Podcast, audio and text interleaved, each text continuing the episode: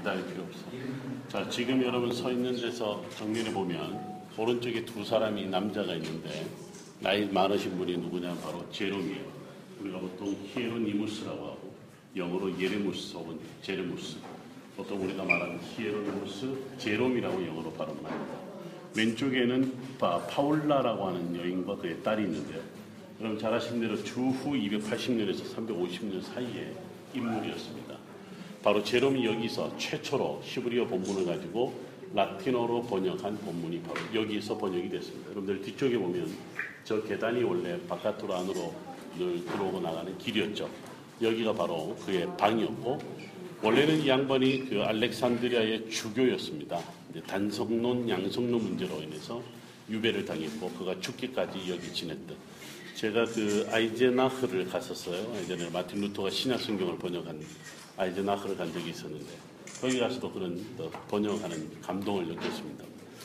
예를 들면 제가 말씀드렸잖아요. 그 구약 성경을 번역할 때 그가 사용했던 번역이 바로 불가타 라틴어 번역, 최초의 라틴어 번역이 여기서 이루어졌고 나갔다가 보면 오른쪽에 제롬의 무덤이 있습니다.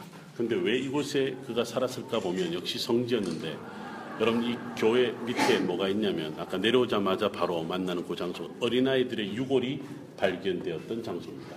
그러니까 이제 두 살 밑으로 난 모든 남자아이들을 다 죽였던 아마 그 어린아이들의 유골이 아니겠는가 그렇게 이야기를 하는 거죠.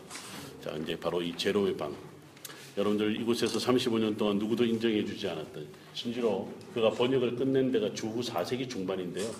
그런 사람 그러나 이 유사, 유스티아노스가 등장하기까지는 제롬의 신학이나 성서 번역은 채용되지 않았다고 하죠.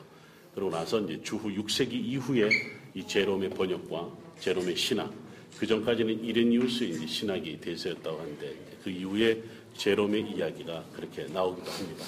제롬이 머물렀던 이곳은 바로 오리지널 그 장소로 알려져 있습니다. 예수님 탄생하셨던 바로 그곳에서 그의 일생을 다했던 제롬의 이야기가 있는 거죠.